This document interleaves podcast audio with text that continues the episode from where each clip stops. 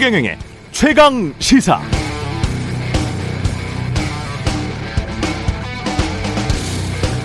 네, 한국의 인플레이션은 6%고 미국이나 유럽은 10%에 가깝다는데 우리는 왜 이렇게 우리가 제일 고통스러운 것 같을까요?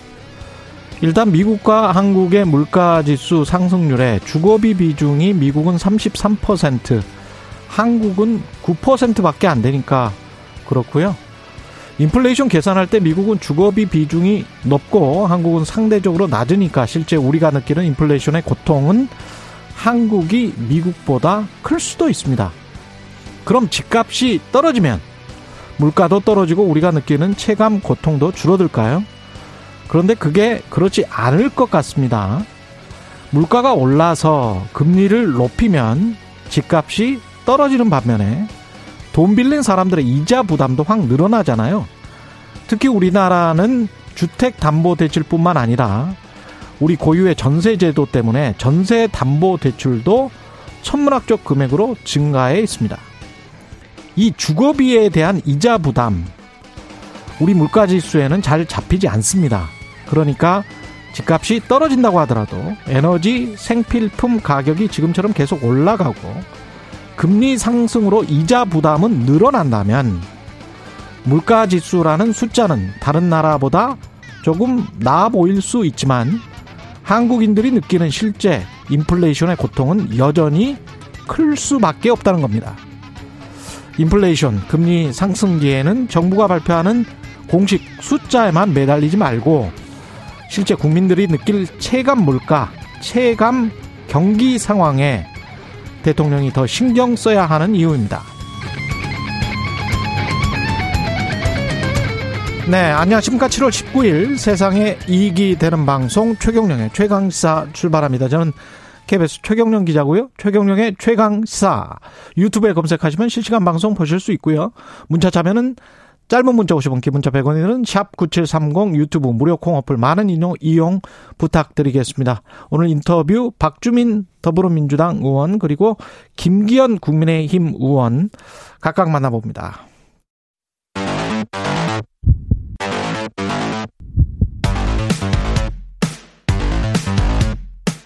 오늘 아침 가장 뜨거운 뉴스 뉴스 언박싱 네 뉴스 unboxing 시작하겠습니다. 민동기 기자 김민아 시사평론가 나와 있습니다. 안녕하십니까? 안녕하십니까? 대우조선 해양 파업이 계속되고 있는데 윤석열 대통령이 불법을 종식시키겠다. 산업 현장의 불법 상황은 종식돼야 한다. 종식돼야 한다. 네, 이렇게 얘기를 했습니다. 한덕수 국무총리와의 어제 오찬겸 주례 회동에서 이같이 얘기를 했는데요. 한덕수 총리도 이 윤 대통령과 주례 회동하기 전에 관계장관 회의를 긴급 소집을 했거든요. 여기에서 이 대우조선해양 산해하청 노조의 파업을 무책임한 행위다 이렇게 비난을 했습니다. 아무래도 이제 윤석열 정부가 아, 이번 노조 파업에 대해서 강경 대응 방침을 밝힌 것으로 보이고요. 음. 공권력 투입도 시사한 것으로 일단 해석이 되고 있는데 윤석열 정부의 어떤 노사관계 대응 기조가 이번 사건을 계기로 좀 반영이 됐다라는 그런 평가가 나오고 있습니다. 실제로 인수위 시절 때 윤석열 정부가 110대 국정과제를 발표를 했었거든요. 노조의 불법 파업 등은 법과 원칙에 따라 처리한다 이런 내용이 담기기도 했고요. 윤 대통령이 후보 시절에 또 민주노총에 대해서 상당히 부정적인 그런 인식을 보인 적이 있습니다. 아, 그리고 또 하나 해석이 나오고 있는 게 여권이 지금 사실 이 문제에 총력전을 벌이고 있거든요. 그러니까 국면 전환에 좀 나선 것 아니냐 이런 예. 해석도 예. 지금 나오고 있는데요.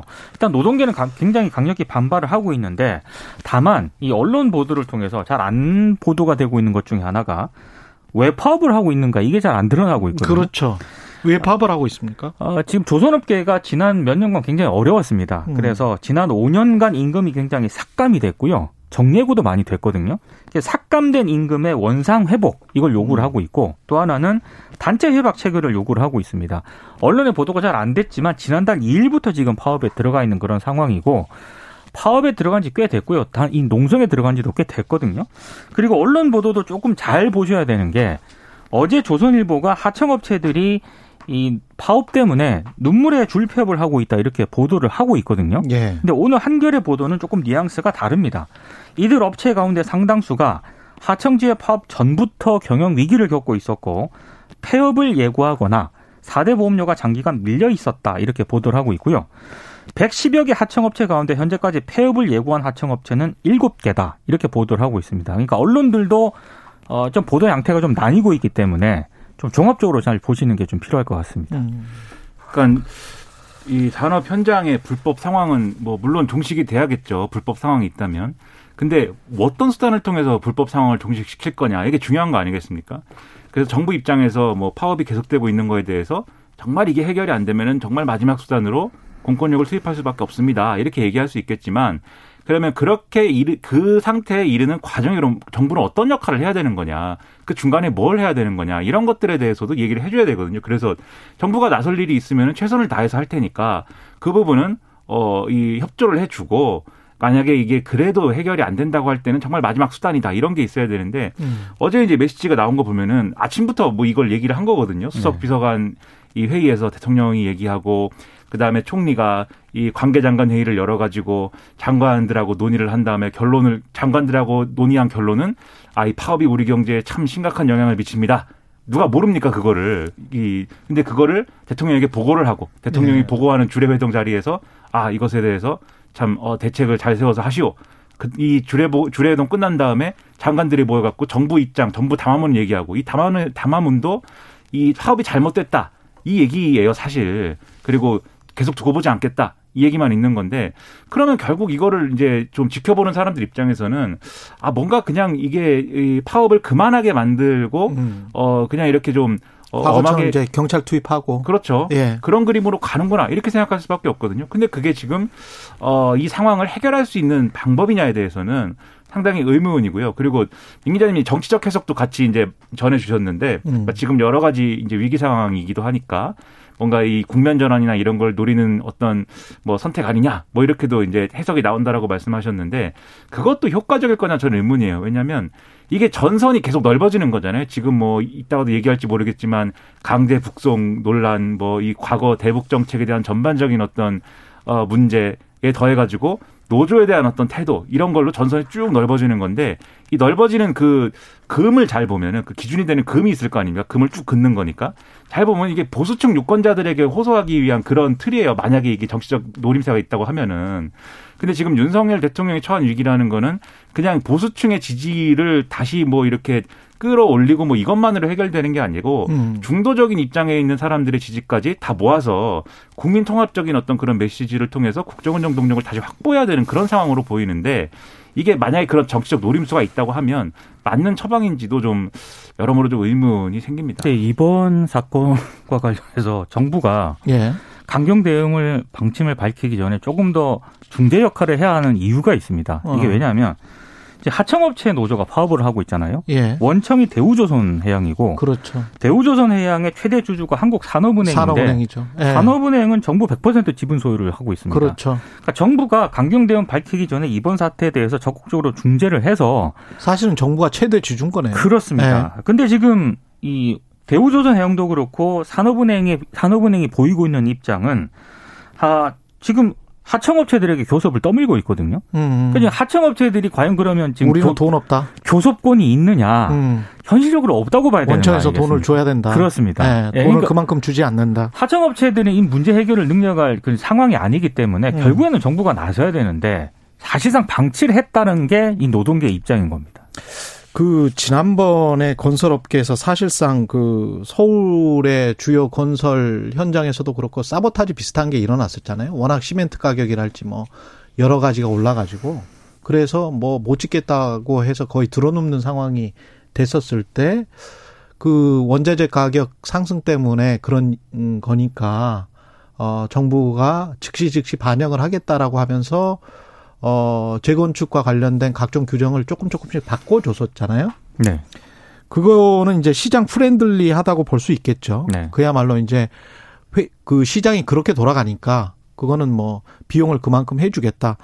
지금 바로 이전에 한 달 전인가 우리가 기억할지 모르겠습니다만 보수 신문에도 다 나왔고요. 보통 이제 조선업에 노동자들이 귀하다라는 것들이 한두 달 전에 다 신문 기사에 나왔죠. 왜냐하면 그만큼 조선 뭐 수천억짜리 일감이 들어왔는데 사람이 없어가지고 맞습니다. 그래서 지금 못 쓰고 있다. 그래서 올스톱이다. 그러면 지금 노동자의 임금값이 귀해질 수밖에 없잖아요. 네. 그러면 과거에 불황 때 임금을 낮춘 거를 좀 올려달라 그만큼은 올려달라는 게 이 사람들의 주장 아닙니까? 그러면 그거과 건설업계 건설사들의 주장과 정부가 받아들여줬던 뭐가 다르죠? 시장의 논리로 봤을 때. 그렇죠. 음. 근데 이제 뭐 그런 점에서 좀 전향적인 태도를 보여주는 것도 음. 중요할 텐데 물론 이제 정부 입장에서 이게 급박한 상황이다라고 판단했을 수도 있습니다. 왜냐하면 예. 대우조선해양이 이제 결국 이제 배를 계약을 수주한 다음에 이제 그 계약에 맞춰가지고 이제 납품을 해야 되는 거잖아요. 쉽게 얘기하면. 근데 이게 어, 파업 때문에 그 길이나 이런 게 늘어지고 있어서 뭐 이런 것들을 맞출 수 없는 납기를 다 맞출 수가 없어갖고 계약이 해제될 위기도 있다. 뭐 이런 얘기도 막 나오고 하는데 근데 그럴수록 그럴수록 지금 말씀하셨다시피 이게 결국은 회사냐 노동 노조냐의 요구의 차이가 있을 뿐이지 결국은 정부가 해야 될 역할이라든가 중재의 어떤 그런 뭐 수단이라든가 이런 것들은 유사하게 갈 수가 있는 거거든요. 상황을 빨리 종식시키기 위해서라도 정부가 적극적인 노력을 해줄 필요가 있는데 오히려 계속 파업하면 가만히 안 있겠다 이렇게 나오는 거는 오히려 상황 방관하는 것 같고 파업도 불법 파업과 합법 파업은 구별을 해야 될 것 같아요. 만약에 네. 이제 정부 말대로 진짜로 불법 파업이면 어쩔 수가 없는 것일 수도 있겠지만 합법 파업선에서 계속 이야기하면서 우리가 원하는 게 임금 인상이다라고 하면 그건 노동법 내에 규정된 거 아닙니까? 그렇죠. 그런 부분이 분명히 예. 있고 그리고 이게 또 뭐 이 일정 정도는 대화와 교섭도 진행이 안 되고 있는 건 또 아니거든요. 지금 네. 상황이 음. 물론 이제 원청과 산업은행이 나서지 않는 부분이 있어서 더 이제 갈등이 커지고 있는 거긴 합니다만 그런 점까지 종합적으로 고려할 필요가 있는데 여러모로 아쉽습니다. 통일부는 북한 뭐 다양한 의견이 근데 그 반대되는 의견들이 있어서 좀 소개를 시켜드릴게요. 아 그냥 김덕실 님이 노동자의 당연한 권리인 파업을 불법이라고 하면 노동자는 어쩌란 말인가 이런 말씀도 하셨지만 2596 님은 이번 파업으로 2만여 명 노동자들 동료 노동자들이 다 망할 판이다. 경제 상황도 고려해야 된다. 이런 의견을 주셨습니다. 통일부 가 북한어민 북송 영상을 공개를 했습니다. 지난번에 사진 공개했고 4분 분량 동영상이 어제 음. 공개가 됐는데요. 이 영상을 보면은 어, 판문점 군사 분계선을 넘어갈 때 어민 한 명이 무릎을 꿇은 채 머리를 땅에 찍는 그런 모습도 있고요. 그리고 초반에는 두 사람이 각각 포승줄에 묶여서 자유의 집 2층으로 올라가는 장면, 이들이 대기실 의자에 떨어져 앉아 대기하는 그런 장면 등이 담겨 있습니다. 통일부 얘기는 이렇습니다. 이걸 법률적으로 검토를 했는데 당시 판문점 현장에 있던 통일부 직원 한 명이 개인 휴대폰으로 촬영을 한 거거든요. 예. 그래서 업무 관련자들에게 영상이 제한적으로 공유가 됐기 때문에 이게 개인 영상물이 아니라 공공기관의 정보 공개 법률에 따라 공공 기록물에 준하는 것으로 보는 게 타당하다는 결론을 내렸다. 음. 이게 이제 통일부의 해석이고요. 당시 영상 촬영의 위법 여부에 대해서는 아, 통일부 직제 시행 규칙에 판문점 지역 내 동양 수집이라는 업무 범위 내에 있는 걸로 판단을 해서 규정 위반은 아니다. 이게 이제 통일부의 입장입니다. 어, 이 영상을 뭐 보신 분들은 굉장히 좀 여러 가지 이제 해석을 하고는 있는데 일단 민주당은 이건 정치 보복이라고 하면서 강력히 반발을 하고 있습니다. 우상호 비대위원장은 선정적인 장면을 공개해서 국민 감정성을 자극하려는 그런 취지다. 통일부라는 부처가 과연 그런 일을 해야 하는 부처냐 이렇게 반발을 했고요. 관련해서 오늘 또 새로운 보도들이 굉장히 많은데 예. 하나만 소개를 해드리면 중앙일보가 정부 고위 관계자 말을 인용해서 보도한 내용이 있습니다. 그러니까 어민들이 음. NLL을 넘어서 우리 측에 내려오기 전부터 문재인 정부의 송환 결정이 내려졌고 결정 내려오기 전에 그렇습니다. 음. 결정 전에 문 전 대통령에게도 보고가 이뤄진 정황이 일부 파악됐다 이렇게 얘기를 했거든요.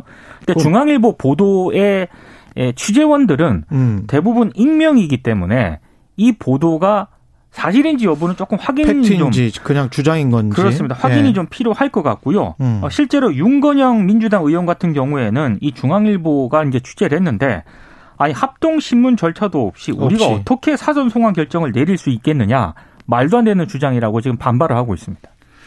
여러모로 이게 제가 볼 때는 이 문제를 해결하기 위해서 여러 가지 논의가 필요하고 또 해소돼야 될 쟁점도 여러 가지가 있는데 그런 것들에는 상호 별 뭐 관심이 없어 보여요. 이게 솔직하게 얘기해서 통일부가 이 동영상을 왜 공개했는지는 상당히 의문이다. 통일부는 네. 어, 이 국회의원이 어, 공개 요청한 거에 대해서 이제 자료를 제공한 거다라고 지금 얘기를 하고 있는데 훨씬 더 적극적인 태도거든요. 그런 그렇죠. 수동적인 반응이 아니고 왜냐하면 음.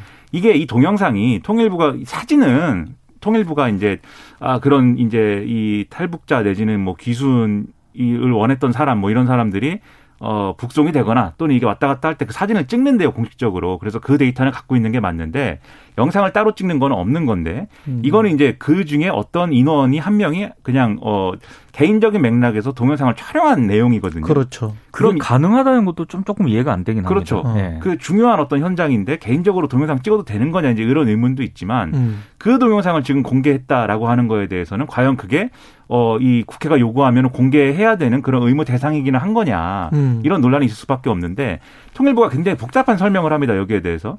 그게 개인적으로 찍은 동영상이긴 한데 개인 휴대폰으로 촬영한 거니까. 그렇죠. 그렇죠. 업무랑 연관이 없는 것은 또 아니고 또 개인 휴대폰으로 찍은 이후에 이 동영상을 폰에서 꺼내서 어, 통일부 PC에 저장도 했는데 어, 주변에 몇 명하고는 같이 보기도 하여서 음. 어, 공공의 목적이 있는 그런 동영상이라고 봐서 이렇게 여러 가지 설명을 붙였단 말이에요. 그러면 이렇게 해서 동영상을 어, 공개를 해야 될 필요가 있는 거냐에 대해서 상당히 의문이죠. 그리고 그 시점 공개한 시점 그렇죠. 시점과 방식의 의문이고 예. 그리고 이 동영상에 그러면 그렇게 좀 무리를 해서 공개를 했어야 할 만큼의 중요한 어떤 사실관계라든가 음. 이 사건의 어떤 본질을 보여주는 그러한 장면이 포함되어 있느냐 라고 하면은 이게 사실 그 전에 알려졌던 내용에서 크게 벗어나지 않습니다. 그렇죠. 음. 사진을 통해서 봤던 거 이 선원들이 북송이 되는 거에 대해서는 굉장히 거부감을 가지고 있었구나. 그리고 그것에 대해서 저항하려고 했구나. 음. 이거는 알 수 있는데 사진을 통해서도 알 수 있었던 바가 영상을 통해서 또 한 번 확인된 거에 불과하거든요. 예. 그럼 이 영상을 공개했어야 되는 이유에 대해서는 더더욱 이제 좀 의문이어서 음. 이게 결국은 이전 정부에 대한 여러 가지 뭐 정치적인 어떤 접근이나 이런 것에 어 관계 부처가 동원되고 있는 거 아니냐라는 비판이 정치적 공세에 그렇죠. 통일부가 동원되고 있는 것이 아니냐. 그런 비판이 나올 수밖에 없게 돼서 상당히 이것도 예. 배경과 이런 것들은 의문입니다.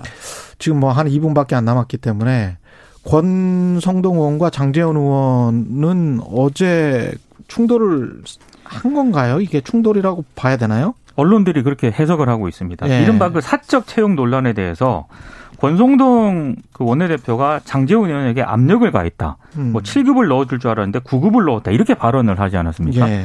장재훈 의원이 권성동 원내대표를 향해서 말씀이 너무 거칠다. 그리고 권, 권성동 의원으로부터 본인은 어떤 압력도 받은 것이 없다. 음. 이렇게 이제 반발을 했습니다. 예. 거의 뭐 공식적으로 반발을 한 그런 상황인데 어, 그러자 권성동 의원이 어, 장재훈 의원의 지적을 겸허히 수용한다. 경호히 수용한다. 예, 이렇게 몸을 낮추긴 했거든요. 음. 근데 지금 이준석 대표가 징계받은 이후에 당 지도 체제 노선 차이를 두고 지금 묘하게 갈등이 지금 벌어지고 있거든요. 김기현 전 원내대표도 여기에 지금 가담을 한 거 아니에요? 그렇습니다. 당 네. 지도 체제의 지금 이 지금과 같은 이런 어, 지도 체제는 음. 어, 조금 불안하다. 그래서 아예 그렇죠. 지금 조기 전당대회로 가야 된다라고 주장을 하고 그런 있기 때문에 분위기고 김기현 의원한테 이거 자세하게 물어봐야 네. 되겠습니다. 갈등이 언제든 분출이 될 수 있는 상황입니다. 어. 이준석 대표가 간장 한 사발 얘기를 한 적이 있잖아요. 예. 그게 이제 안철수 의원하고 장재현 의원이 연합해가지고 뭐 이렇게 간장. 예, 가는 거 아니냐 뭐 이런 얘기로 다들 해석을 했는데 예. 최근에는 김장이죠. 예, 김장이다 이런 얘기가 나온다고 합니다. 그래서 김기현 또 의원하고 예. 장재현 의원이 손잡는 거 아니냐 이런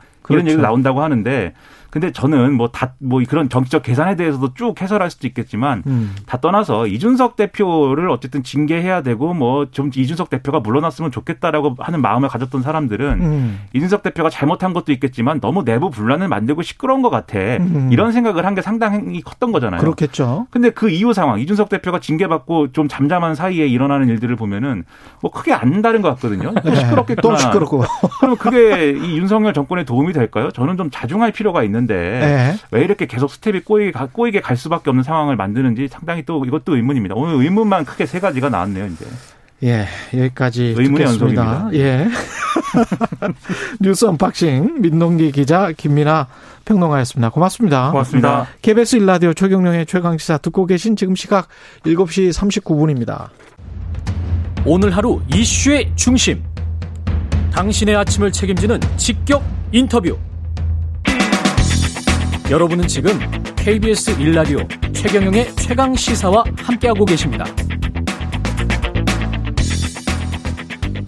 민주당 전, 전당대회 총 25명 후보가 등록을 마쳤는데요. 당대표 8명, 최고위원 17명이 입후보했습니다.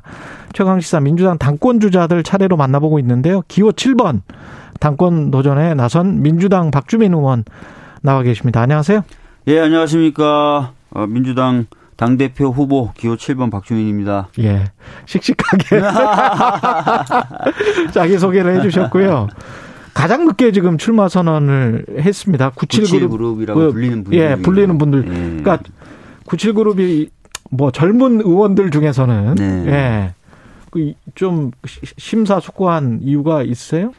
뭐 제가 항상 제일 늦어요. 지난번 2년 전에 당대표 출마할 때도 마지막 날. 그때도. 그랬었던 4년 것 전에. 최고위원 예. 출마할 때도 마지막 날. 예. 그렇게 좀 마지막에 좀 출마를 하는데 보통은 제가 이제 어떤 도전을 하려면은 그 의미가 있고 또 그 도전의 필요성이 있는지를 좀 많이 생각하는 편이에요. 예. 어, 그래서 스- 스스로를 좀 많이 돌아보는데 그 시간이 좀 길었고요. 음. 그다음에 결심을 한 뒤에도 출마 선언문에 뭘 담을까를 좀 고민하면서 또 2, 3일 이상 또 시간을 보내기도 했었습니다. 예. 이번에는 정말 이기기 위해서 출마를 하신 거죠? 네, 저는 당대표 2년 전에도 정말 되고 싶었고요. 그래서 음. 당이 많은 의석에 걸맞는 어, 국민 기대에 부응하는 그런 역할을 할 수 있었으면 좋겠다고 생각을 했었고, 음. 지금 비록 야당이 됐지만 여전히 원내 제1당으로서 해야 될 일이 굉장히 많거든요. 음. 그리고 동시에 당 내부가 좀 정비될 필요가 있어요. 뭐 네. 교육 프로그램이라든지 소통 시스템이라든지 이런 것들이 제가 이제 최고위원일 때 뭐 일부 하긴 했었습니다. 뭐 당원 어, 온라인 게시판이나 또는 전당원 투표제, 그 다음에 당원 교과서, 당원 교육 프로그램 이런 걸 하긴 했, 했었지만 그 뒤로 좀 연속이 안 되더라고요. 그래서 음. 그런 것들을 좀 대표가 좀 꿰차고 음. 어좀 정당다운 정당 음. 이런 것들 좀 만들 필요가 있습니다. 그래서 어 그런 걸 하기 위해서 출마했어요. 예. 당 대표가 되고 싶으면 하고 싶은 일들이 뭐 뭐입니까? 우선순위로 쭉 한번 나열을 해 주실 수 있으세요? 네, 제가 네. 사실은 2년 전에 출마했을 때도 당이 해야 될 일, 일들을 어, 국민들과 적극적으로 소통하면서 어 추진하는 사회적 의제 연석회의라는 그 정책을 내놨었거든요. 음. 그러니까 우리 강령에 담긴 사회적인 아젠다가 굉장히 많은데 뭐 핵심적인 아젠다들 몇 개를 좀 선정을 해서 예. 어 당의 정치인들과 시민들과 외부 전문가, 당원들이 전부 참여하는 연석 회의를 만드는 거죠. 그래서 음. 뭐 짧으면 1년, 뭐 길면 한 1년 반에서 2년 정도 지속적으로 토론하고 어, 또 어, 대국민 소통을 하면서 정책을 굉장히 세밀하고 정밀하고 음. 구체성 높고 설득력 높은 형태로 만들고 그렇게 만들어진 정책들은 의총이나 또는 정책 전당대회를 열어서 승인을 받고 추진하고 이래서 성과를 내- 내고 음. 그래서 실질적으로 당이 어, 사회를 바꿔나가는 그런 프로세스와 시스템을 좀 만들고 싶었거든요. 민주당의 아젠다를 지금 설정하는 네. 과정이 있어야 한다. 그게 그렇습니다. 이제 시민사회와 소통하는 구조를 통해서 뭔가 만들고 싶다. 맞습니다. 예. 요즘 보면은 당이 좀 뭘 하는 정당인지 모르겠다. 누구를 위한 정당인지 모르겠다는 얘기가 나오거든요. 음. 그러니까 그렇게 말씀하신 대로 아젠다를 세팅하는 동시에 그 아젠다에 를 실현할 수 있는 굉장히 설득력 높은 정책도 만들고 음. 그 과정을 또 국민들과 함께함으로써 어, 애초부터 발생할 수 있는 오해라든지 이런 것도 좀 불식시키고 음. 나중에 또 힘있게 좀 추진하고 그래서 아 민주당이 이거 하는 정당이구나 음. 이렇게 성과를 내는구나 이런 인정을 받아야 176석이나 줬는데 다시 또 표를 달라는 말을 할 수가 있잖아요 그렇죠. 총선 때 네. 그걸 좀 하고 싶고 그 다음에 이제 아까 말씀드렸던 대로 개혁이나 진보 과제는 저희 당의 힘만으로는 좀 당의 정치인의 힘만으로는 좀 어렵고요. 예. 당연히 당원분들 그리고 깨어있는 시민분들과 같이 가야 되는데 음. 소통이나 또 당원에 대한 교육 프로그램이 교육 시스템이 예. 여전히 마- 많이 부족합니다. 특히 서구 유럽의 정당들과 비교하면요. 음. 근데 이제 당권 주자들이 출마할 때 보면 다 이거 하겠다고 하는데 정작 되면은 이게 좀 뒤로 밀려, 밀려나요. 음. 아까 말씀드렸던 대로 저는 그, 그 이제 최고위원 됐을 때 일부 하긴 했는데 또 제가 이제 최고위원회에서 물러나니까 그 뒤로는 좀 또 잘 안 되더라고요. 그래서 음. 기존에 가졌던 그런 고민들 어, 조금 더 실질화 해가지고 명실상부하게 아 정당의 모습을 좀 갖추고 당원들과 민주주의 교육 예, 같은 것도 그런 것도 체계적으로 하고요. 예. 그런 것들. 그래서 제가 늘상 드리는 말씀이 우리나라 정당이 뭐 우리 당도 포함해서요 선거 때만 바쁘다. 음.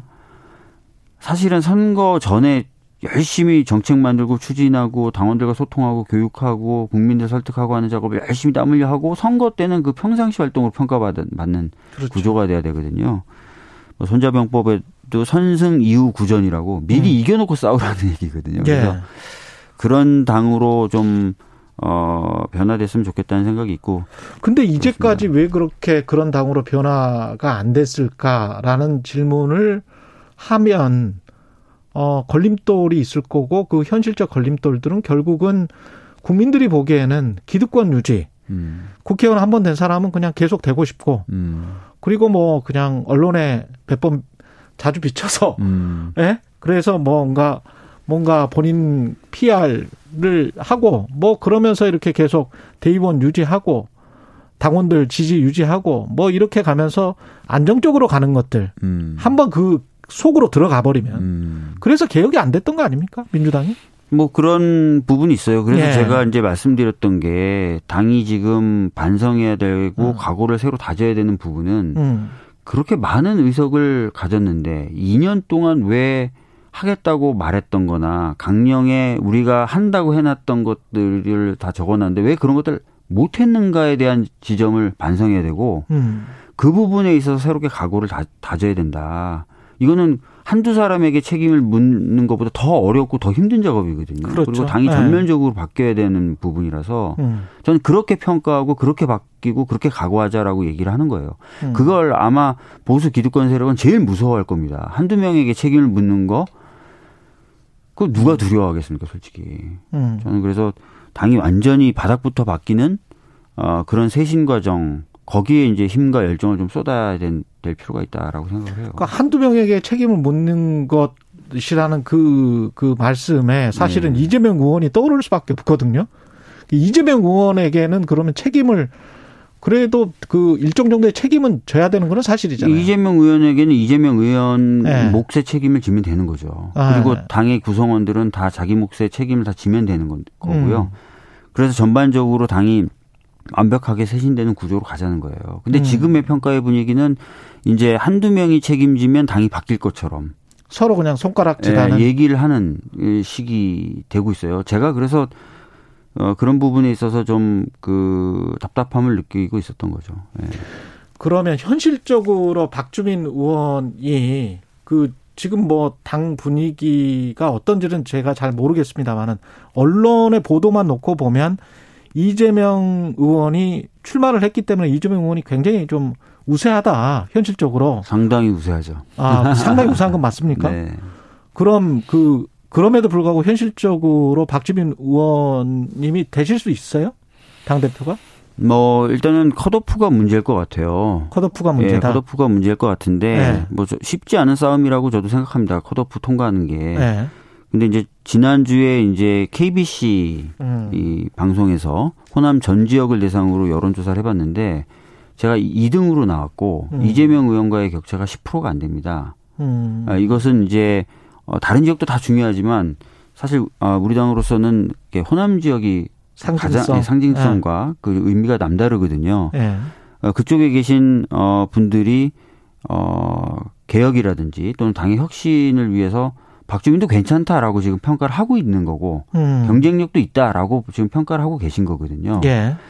어, 그리고 이번에 저희가 좀 지방선거가 어려워지면서 음. 중앙위원회 구성원 중에 이제 기초자치단체장 숫자도 많이 줄어들었어요. 네. 근데 상대적으로 그러면 호남 지역의 어, 기초자치단체장 숫자는 어, 그래도 좀 건재한 편이거든요. 음. 그럼 중앙위원회에서도 그런 어떤 일반적 호남의 분위기가 좀 어, 전해진다면 중앙위원회에서도 좀 해볼 만한 부분이 있다. 그리고 또 기존에 제가 해왔던 걸음이나 제가 하겠다고 하는 거에 동의하는 의원들도 좀 있거든요. 음. 뭐 그런 것들을 참 잘 조합해서 흐름을 만들면 컷오프 통과 한번 어, 노려볼 만하다 생각을 하고요. 컷오프만 통과되면 될 수 있다라고 자신하는 컷오프, 이유는 뭐세요? 컷오프 통과되면은 사실은 그 이후에는 이제 정말 당의 비전과 이런 것들을 가지고 전 국민 그리고 음. 당원, 대의원 이렇게 폭넓은 상대를 상, 대상을 상대로 설명을 예. 하는 거거든요. 예.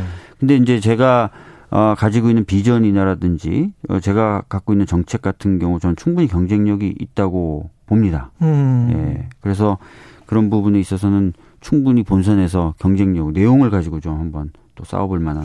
본선에서 만약에 컷오프가 통과됐어요. 네. 본선에서 세명이에요 네. 그런데 이재명 의원이 올라왔어요. 그러면 두 명이 연합을 하지 않고도 또는 한 명으로 단일화하지 않고도 이길 수 있다. 글쎄 뭐 저는 일단 뭐제 자신에 대해서 자신 있다라고 말씀드리는 게 맞겠죠. 근데 그래서 결과적으로 물어보시는 게 여쭤보시는 게 단일화 어떻게 생각하냐를 그렇- 여쭤보시는 것 같아요. 예, 예. 그, 그런 말씀을 다- 드리기가 좀 죄송했습니다. 네. 예. 네, 근데 예. 뭐 사실 제가 다 다른 매체하고 인터뷰하면서도 말씀드렸습니다. 예. 단일화 열려 있습니다. 아. 단일화 열려 있고 어 당이 어떻게 바뀌면 좋겠는가 그 당의 혁신이라든지 당의 미래에 대해서 토론하다 보면 접점이 생길 수도 있고요. 음. 그래서 이제 단일화의 필요성, 명분 이런 것들이 축적될 수가 있겠죠. 그럼 예. 자연스럽게 단일화가 될 수도 있어요. 음. 저는 단일화는 열어 놓고 있다 이 말씀 드리겠고 예. 다만 지금부터 단일화 얘기하고 음. 단일화 안 할 거면 너는 누구 그렇지. 편, 예. 단일화 할 거면 너는 누구 반대편.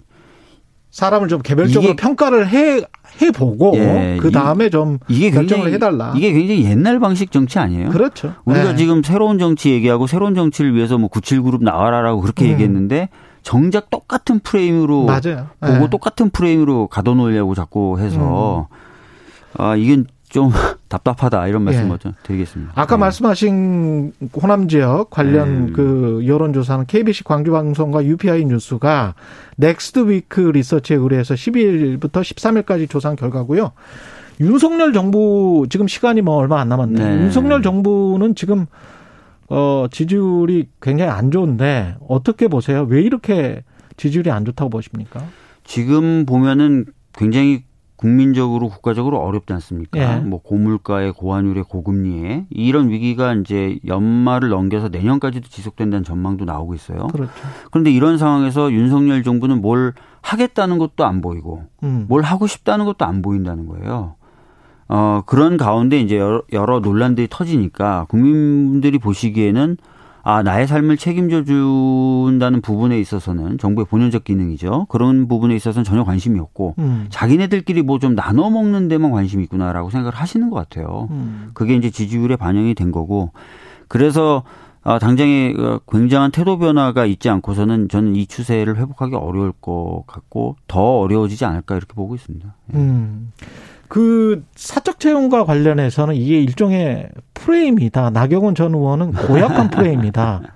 권성동 당대표 직무대행도 비슷한 이야기 했어요. 네. 국민호도 프레임이다. 뭐 이렇게 이야기를 했는데.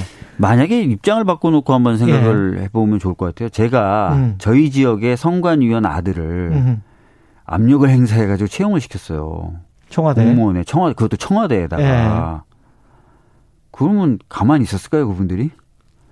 선거관리위원은 예. 제 선거에 당락에도 영향을 미칠 수 있는 사람인데 음. 그 사람의 아들을 그, 그 사람을 봐줘 그 사람에게 도움을 준 거지 않습니까? 그렇죠. 청와대. 그다음에 그 예. 아들은 또 윤석열 대통령이 후보 시절에 천만 원의 고액 후원을 했었던 사람이에요. 40년씩이라고 예, 하고. 40년직. 그러면 가만히 있었을까요? 말이 안 된다 그랬을 겁니다. 막 당장 들고 일어나서 난리 쳤을 거예요. 음. 여, 곳곳에 이해, 이해상충이죠. 그렇죠. 근데 이게 마치 그냥 뭐. 예. 일반적인 별- 별정직 공무원 채용 절차가 똑같은데 왜 그러냐라고 얘기하는 것 자체가 음. 허수아비 세워놓고 때리라고 얘기하는 거하고 똑같은 거예요. 예. 알겠습니다. 여기까지 듣겠습니다. 민주당 당권 도전에 나선 박주민 의원이었습니다. 고맙습니다. 예, 감사합니다. KBS 일라디오 최경영의 최강 시사 1부는 여기까지입니다.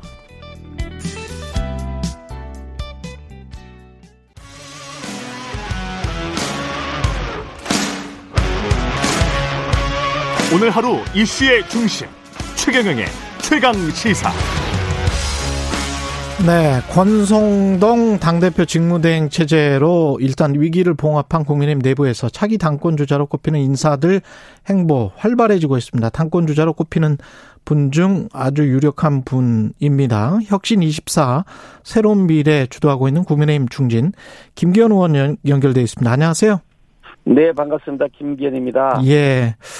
그 의원님 혁신 24 새로운 미래가 참석 인원만 의원분들이 40여 명이네요. 거의 의총급 모임이네요.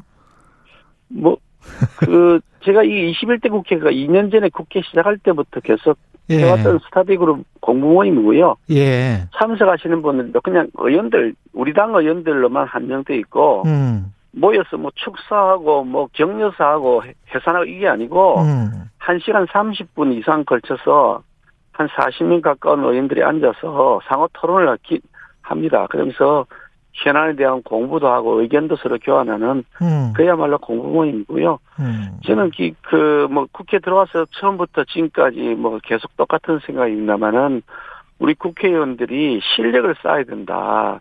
그냥 어, 뭐 지역의 표만 얻어가지고 계속해서 국회의원 하려 그러면 그러면 실력 없는 국회의원이 되기 십상이고 그것은 국민들에게도 불행이다 저는 그런 생각을 하고요.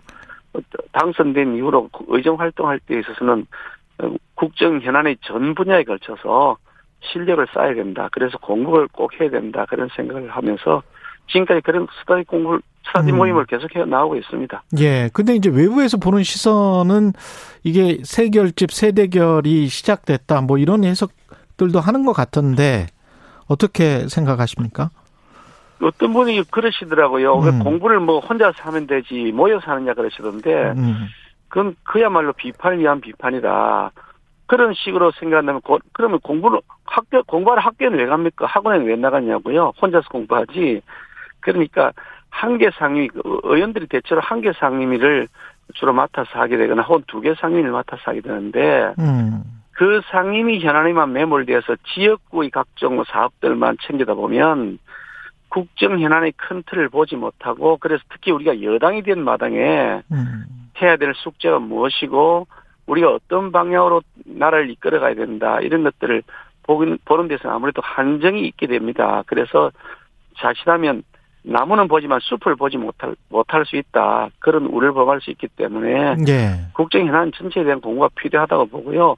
또 어떤 분들은 뭐 이게 왜 자꾸 사람들을 뭐 모으느냐 그러는데 아 정당이라는 게 사람 모이는 것이고 모아서 뭔가 의견을 거기에서 집단 지성을 어, 도출해내는 것이지 혼자서 하는 게 아니지 않습니까? 당 대표가 지시하면 일조로 따라하고 그렇게 한다 그러면 그 당은 망하는 거죠. 오히려 정당은 어차피 큰 그 규모 그러니까 당, 당의 이름을 가진 국민의힘이라고 하는 정당이 있고 예. 그 내부에서도 다 똑같은 생각을 갖고 있는 건 아니잖아요. 생각이 그렇죠. 조금씩 차이가 예. 있는 거고 예. 오히려 그렇게 차이가 있는 것이 건전한 정당이고 건강한 거죠. 만약에 모든 것이 다 똑같은 정당이라면 대표 한 사람이 있으면 되지 뭐 당은 국- 그- 국회의원 그렇죠, 백 몇십 명 있을 이유가 없지 않습니까? 예.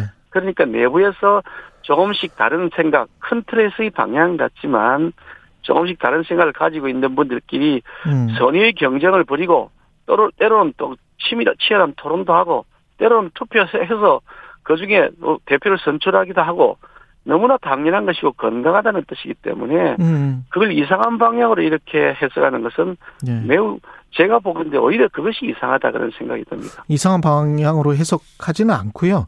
집권 여당이 집권 초에 안정적으로 어, 나가야 되는데 이게 좀 아쉬운 부분들이 있는 것처럼 말씀을 하셨던 부분이 있잖아요. 아, 그러니까 그걸 제가 말씀을 드리면 예. 집권 여당이 지- 정권 초기에 예. 안정적으로 나가야 되기 때문에 그, 그러니까 더욱 치열하게 우리 내부에 토론을 해야 되는 겁니다. 아, 어떻게 윤석열 정부가 성공할 수 있을 것이냐 아무 생각도 없이 위에서 지시가 떨어지고 오다가 떨어지는 대로 움직인다고요? 그러면 그 당이 제대로 돌아가겠습니까? 그렇- 그렇죠. 윤석열 정부를 서- 정부를 성공시켜야 내후년에 있는 총선도 우리가 이길 수 있는 것이고 다음 대, 대선에서 이길 수 있는 것인데 음. 그렇지 않고 위에서 지시할 때까지 떨어져 가만히 기다린다.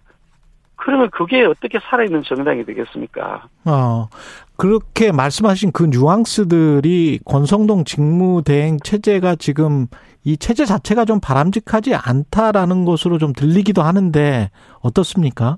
그거하고는 아무 관계가 없고요. 그거하고는 관계 권성동 없습니까? 원내대표가 직무대행 예. 하는 것하고 방금 말씀드린 거는 단 하나도 관계, 연관성이 있는 건 아니고요. 예. 누가 대표이든 예. 뭐 어떤 형태의 그 지- 지도체제든 간에 그 당은 건강하게 움직여야 된다는 그 원론적 말씀을 드리는 것이고요. 근데 안정적으로 가려면 이게 6개월 지금 직무대행인데 그걸 조기에 종식시키고 빨리 전당대회를 하는 게 낫지 않느냐는 그런 의견 같기도 하고요. 제가 그렇게 말씀드린 건 아니고요. 예. 그 사실 이제 지난번에 우리 의원총회에서 이게 그 이준석 대표에 대한 징계 이것이 뭐 그 거리냐 사고냐 음. 해석의 문제 가지고 논의가 있었는데 이게 거리가 아니고 사고다 이렇게 해석을 하게 됐고 그렇게 되면 권한 대행이 아니라 직무 대행이 된다는 그 우리 당헌 단계에 대한 해석을 서로 간에 의견을 나눴는데 저는 그 점에서는 당헌 단계 해석이 적합하다고 보고요. 합리적인 해석이라고 생각합니다. 그러니까 아, 지금 그 권성동 원내대표가 직무 대행 체제를 하고 있는 것은 당헌 단계에 부합하는 것이라고 보고 있고요. 예. 다만 지금 이제 우리가 집권 초기인데 음. 집권 초기의 6개월은 후반기 1년보다 더 중요하다. 가령 우리가 그이 아파트를 짓는다고 생각한다면 기초를 잘 다져야 되지 않습니까? 그렇죠. 기초를 잘 다져서 네. 파일을 잘 박아야 되고 예.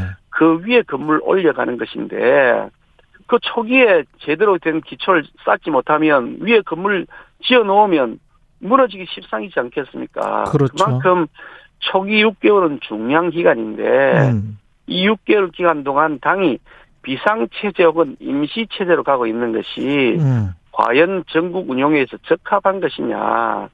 특히 이제 대- 대통령에 대한 지지율도 떨어지고 당의 지지율도 떨어지고 있는 마당이기 때문에 예. 그래서 무난하게 임시 체제로 계속 가는 것이 과연 윤석열 정부를 성공시키는데 바람직한 것이냐 하는 그런 위기감이 필요하다는 말씀인 것이고요. 위기감 정도고 그러면 체제를 바꾸자는 거는 아니다. 제가 사실은 그, 네. 뭐, 그, 작년 1년 동안 원내대표를 하면서, 음.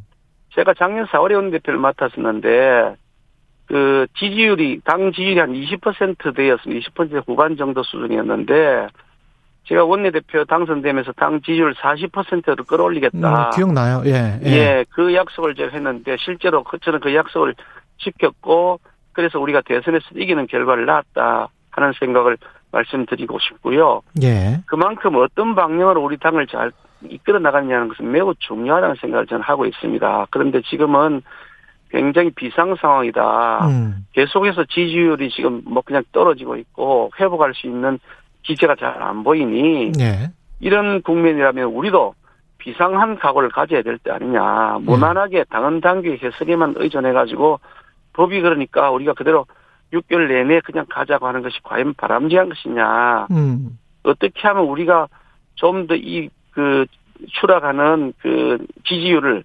반등시킬 수 있을 것이냐 하는 고민을 해야 된다라고 하는 원론적 말씀을 드리는 것이죠. 그 아리송하네요. 지금 말씀 들어보면은 정, 조기 전당대회를 하자는 것 같기도 하고. 제가 그렇게 말씀드린 건 아니고요. 제가 예. 드린 말씀 그대로 이해하시면 좋겠습니다. 원론적으로 말씀드리는 것입니다. 아, 그 구체적으로 좀 들어가 보면 그 장재훈 의원이 그런 이야기 했었잖아요. 권성동 직무대행의 표현들이 사실은 현안이 나타났을 때 그 사적 채용 논란이 나타났을 때의 그 어떤 표현이 너무 거칠었다. 그런 대응 방식들 이런 것들에 관한 이제 우려나 이런 것들이 장재훈 의원을 표출했고 다른 당원들이나 의원님들도 그런 이야기를 하십니까? 글쎄 뭐 제가 의원들과 만나서 당신이 네. 어떤 의견이냐를 물어보는 건 아닌데 의원님은 어떻게 생각하세요? 이 글쎄 그런데 예, 뭐 대응이 조금 설명을 음. 뭐 이그 적절하게 잘 했으면 좋겠다는 생각은 듭니다. 예. 사실은 이게 그 비- 대통령 비서실에 채용하는 직원 이게 정규직으로 해서 정년이 보장되는 그런 직원이 아닙니다. 그냥 음. 그 대통령 임기 중 임기가 끝나면거나 혹은 대통령이 그 자리에서 해- 해임을 하면 바로 그 사실 그 자리를 그만두게 되는 뭐 그런 자리고요. 예. 이게 비서실에 있는 비서실 요원입니다. 대통령 비서실에 있는 요원을 음. 모두 다 늘공으로 채워라. 이거는 말이 안 되는 거고 음. 법적으로도 그렇게 그 그렇게 채워도록 돼 있지 않습니다. 그러니까 다시 말씀드리면 대통령뿐만 아니고 시도지사의 경우에도 마찬가지인데요. 예. 시도지사의 경우에도 별정직이라고 하는 제도가 있어서 이것은 공개 채용을 하지 않습니다. 그냥 이, 이런 이런 사람을 했으면 좋겠다라고 단체장이 추천을 하면 음. 그 공무원 자격에 결격 결격 사유가 있는지 없는지만 판단하고 나중에 채용을 해서 하게 되는 것이고 전국 네. 시도 17개 시도 다 들여다보면 똑같습니다. 역대 대통령도 어느 대통령 할것 없이 어느 뭐 정당 할 것 없이 늘 그렇게 해왔고요. 음. 이재명 도지사의 경우에도 그게 5급으로 보이는 5급 비서관이라는 배소현 씨, 뭐 법카 논란의 그 당사자가 되어 있는 분인데 이 배소현 씨도 그런 형태로 해서 제가 알기로는 뭐 공채란 제도나 이런 거 없이 필기 시험 없이 채용된 것으로 알고 있고요. 음. 김현지 비서관의 경우에도 시민단체 활동을 했던 사람인데 아마 변호사 사무실하고도 관련이 있는 것 같아 보이긴 합- 합디다마는 그렇게 채용된 분들인데 우리가 그거 채용 잘못됐다고 하지는 않지 않습니까? 그분이 한 행동에 대한 문제를 삼을 뿐이지 예. 채용 과정이 불법이라거나 비리가 있다거나 하진 않지 않습니까? 왜냐하면 비서실에 있는 요원들은 음. 별정직이라고 아예 법 제도를 그렇게 만들어 놨습니다. 일반 공무원 뽑는 그런 제도가 다르게 되어 있는 거거든요. 예. 그런데 거기에 뽑은 그 비서직을 가지고서 공개 채용을 왜 안 했느냐, 필기 시험 안, 왜안 쳤느냐라고 얘기한다는 것은 기존의 그 오랫동안의 그 뭐 관례이기도 하지만 법적 제도이기도 한데 예. 그걸 무시하는 것이어서 음. 민주당이 그렇게 공개하는 것은 바람직하지 않은 겁니다. 이거는 사적 채용이 아니라 공적 채용을 한 겁니다. 근데 성관위원 아들이고 대통령 그 40년 지키고 권성동 의원 지역구의 또 선관위원이란 말이죠. 그리고 권성동 의원이 추천을 했고 그러면 이거 자체가 이해 충돌적인 요소들이 좀 있지 않나요? 그 부분에 대해서는 음. 제가 뭐 권성동 의원의 비리, 그 대변인도 아니고 비서도 아니고 제가 권성동 의원에 대해서 뭐 자세히 예. 뭐다 탐지하고 있는 수사관도 아니고 예. 그거는 권성동 의원한테 물어보시고요. 예. 방금 말씀드린 비서실의 채용 절차나 과정 자체에. 대해서 말씀드리는 겁니다. 알겠습니다. 이 제가 저 가다가 좀 그 까먹은 질문이 하나 있는데 언론에서 계속 김장연대 이야기를 하잖아요. 이제 기- 김장연대, 무슨 연대요? 김장연대. 뭐 김장을 담그나요? 아니 김기영과 장재원이 김장을 담글 담글 처리 아닌데. 김기영과 장재원이 그 연대를 해서 당권 도전에 나선다. 김기현 의원이 당권 도전에 나선다. 이게 이제 김장 연대의 핵심인 것 같은데, 언론에서 장면을 아주 재밌게 하셨나 보구만요. 아 처음 듣는 것처럼 말씀하시지는 저는 마시고요. 저는 저는 김기현 김기현이고요. 예. 저는 김장 담그는 소재가 아니고요. 예. 김기현이라고 하는 상품 자체로서 예. 정치 활동 계속해 나갈 거고요. 어. 어느, 어느 누구든지 같이 뜻을 뜻을 같이 하면 같이 가는 것이고 음, 음. 뜻을 달리하면 때로는 병정하는 것이고 예. 그런 것이지. 예. 그리고 정의 뜻이 다르면 비판하는 것이고 그런 것이지. 그렇죠. 그렇죠. 아 누구는 뭐 저기 뭐 가까이 할 수 있고 누구는 가까이 할 수 없고 뭐 그런 기준을 사전에 삼 사전에 두고 있지 않습니다. 그러니까 그렇죠. 누구든지 그렇겠죠. 뜻을 같이 하면은 아니 같은 당을 하는데 가- 뜻을 같이 그렇죠. 하면 같이 연대하고 해야죠. 그걸 뭐 다른 색깔을 칠한다는 건 이상하지 않습니까? 그 평소에는 그러면 장재원 의원과 좀 친분이 있으셨던 거예요? 장재현 의원, 권성동 의원 다 친하죠. 친- 친한 정도가 아니라 아주 친하죠. 네. 뭐 권성동 의원 같은 경우는 가족끼리도 친하고 음. 자녀들까지도 끼리도 친한 사이인데요. 아, 그렇군요. 예. 다 친한 사이들입니다. 지금 정치를 제가 20년 가까이 하고 있는 사람인데 예. 아, 같이 뭐 밥도 하고 같이 뭐 여러 가지 뭐 현안도 논의도 하고 토론도 하고 음. 매우 절친한 사이죠. 두, 두 사람 다요. 음, 그냥 어떤 뭐 언론에서 뭐 부각시키고 있는 뭐 갈등이나 뭐 당권 경쟁 이런 거는 좀 무리한 이야기다. 그런 우리 말씀이신 가요 당의 현안들이 지금 계속해서 제기되고 있는데 예. 당에 그래 저 직전 원내대표이기도 하고 사선 의원이 돼가지고 음. 나는 모르겠다 오불 반응이다고 가만히 팔짱 끼고 앉아있어도 되겠습니까? 사람을 만나서 이야기를 음. 나누고 예. 해결책을 못 사가기 위한 걸 해야 되는 거고요. 예. 그런 차원에서 이준석 대표와도 만나서 이야기 여러 차례 만나서 이야기도 그동안 나누었고 음. 문제를 어떻게 이제 연착륙시켜야 되지 않겠냐 그런 그 고민도 같이 나눴던 것이고 그게 뭐 음. 누구든 당연히 누구든지 간에 그 외에도 음. 뭐 제가 말하려면 수십 명 이상 말씀을 드리, 드릴 수 있습니다만은 예. 현안이 생겼는데 아무 얘기도 안 하고 가만히 입을 닫고 있다 그러면 무책임한 정치는 아니겠습니까? 탈북 어민 문제부터 좀 여쭤볼게요. 탈북 어민 북송 문제 있지 않습니까? 이게 지금 어제 통일부가 그 동영상까지 공개를 했는데 민주당에서는 어 이게 상당히 좀 정치적인 어떤 수단 뭐 이런 걸로 보고 있는 것 같아요. 어떻게 보십니까, 의원님은? 그 이것이야말로 정말 탈북 어민을 강제 북송시킨 것 음. 이것 포함해서 서해상에서 우리 공무원을 사실상 그 죽음으로 방치시킨 것 이게 다 틀을 같이 하는 것인데 이게 한 정당의 이익, 한 정권의 이익을 위해서 국민의 생명 그리고 인권을 내팽개친 것이다. 예. 그런 면에서 반인륜적 범죄다 라고 하는 성격을 가지고 있기 때문에 매우 심각한 사안입니다. 음. 단순하게 우리 대한민국만의 문제가 아니라 예. 유엔을 포함해서 국제사회에서도 이것이 심각한 문제라고 인식하고 이에 대한 진상조사를 요구하고 있지 않습니까? 음. 어떤 정권도 자신의 정권을 유지하기 위해서 쉽- 쉽게 말해서 남북 정치 쇼를 한번 하기 위해서 인권을 팔아먹거나 생명을 죽음으로 내몰아 해서는 안 된다. 그거는 너무나 당연한 인류의 그 기본적 그렇죠. 윤리 아니겠습니까? 예. 그런데 그런 식으로 반인륜 범죄를 했다고는 강한 의혹들이 제기되고 있고 많은 증거가 제시되고 있기 때문에 음. 이거는 어떤 그 정권이었던지 간에 어떤 권력을 가졌던 뭐 사람이었던지 간에 명백한 진실을 밝혀야 된다. 음. 어떤 정권도 권력을 이용해서 인권을 유린한, 유린한다면 엄벌의 처에 마땅하다.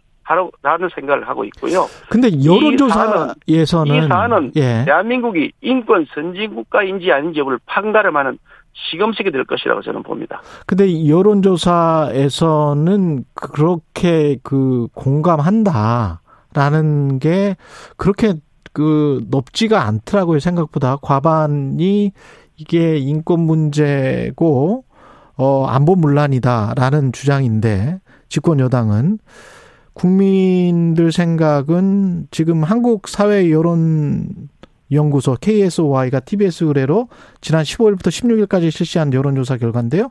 국민 응답자는 안보문란 주장에 관해서는 비공감이 51.8%였고 공감이 41.2%였거든요. 그 질문 자체도 음. 안보 논 안보 뭐그뭐 저기 뭐 뭐라고 방금 뭐라고 하셨- 안보 논란이라고 문란. 하셨나요? 예, 안보 안보 문란. 논란. 안보 문란. 안보 논란이라고 질문을 문란. 한걸 가지고서 인권이라는 거 연결하시는 거는 앞뒤가 안 맞죠. 아. 그 여론조사 결과가 저 뭐 처음 들었습니다만은 예.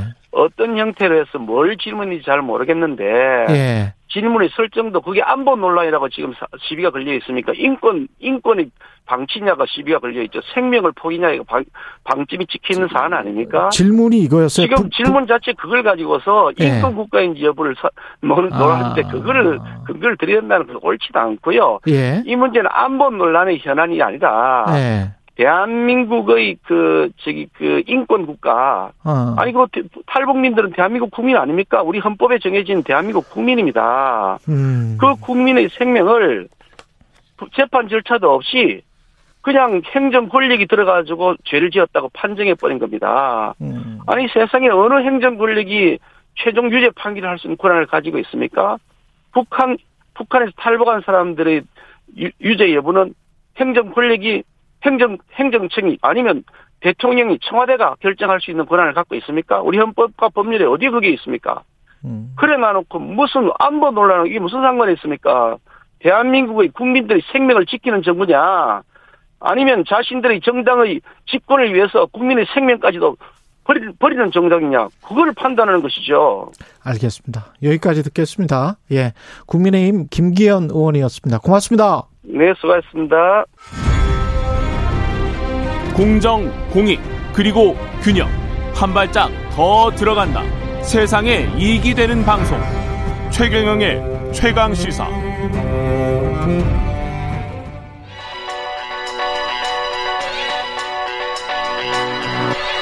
최강 시사. 이상민의 눈. 네, 이상민의 눈 시작하기 전에요. 아까 박주민 의원 인터뷰 때 언급된 여론조사 결과 자세한 내용 성, 중앙선거 여론조사 심의 홈페이지 참조하시면 된다는 말씀 드리고요. 이상민 나라살림연구소 수석연구위원이 오늘 지방 출장 관계로 전화로 연결하겠습니다. 안녕하세요. 예, 안녕하세요. 예. 지난주에 우리가 이제 현금주의 발생주의 이야기를 했었는데 아주 재밌게 예. 들었지 않습니까? 예. 이걸 조금 더 자영업이나 뭐 이쪽으로 쭉 설명을 해 주실 수 있다고 해서 예, 예, 맞습니다.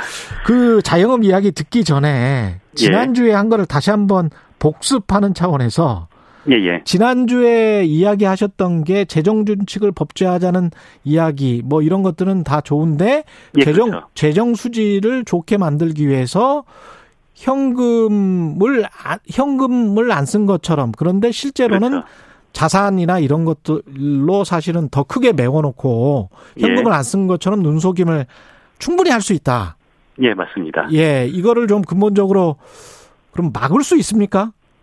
예, 막을 수가 있고요. 그러니까 예, 그 재정 준칙이 뭐 전 세계 나라들은 다 도입했는데 우리나라만 도입하지 않았으니까 도입해야 음. 된다라는 거였잖아요. 예. 근데 전 세계 제- 나라들은 그 발생주의 개념으로 재정 준칙을 도입했어요. 예. 근데 우리나라만 거의 유독 현금주의 방식으로 재정 준칙을 도입을 해서 그게 뭐 지난주에 소위 이야기한 겁니다. 그렇죠. 예. 예. 산 기술자가 뭐 좀 장난을 칠 수가 있다라는 건데 음. 근데 사실 발생주의 개념으로 바꾼다면은 이런 장난을 못 굉장히 친다. 많이 막을 수가 있습니다. 예. 발생 주의라는 방식을 현금주의라는 예, 건뭐 예.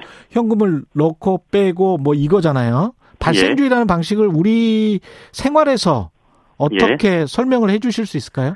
그렇죠. 그러니까 발생주의를 저는 이해를 하는 것과 이해를 하지 못하는 것이 음. 이 경제적 개념으로 세상을 바라보냐, 세상을 바라보지 못하냐라는 저는 결정적인 차이라고 생각을 핵심. 해요. 예.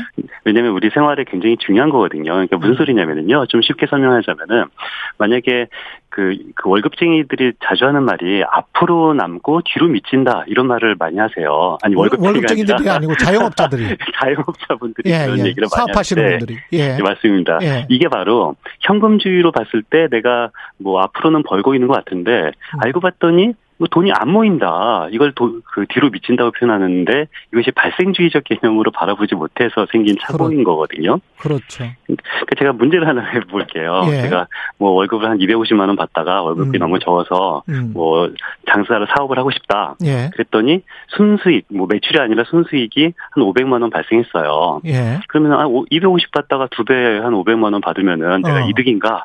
라는 생각이 들 수가 있는데요. 예. 어떨까요? 이득일 것 같습니까?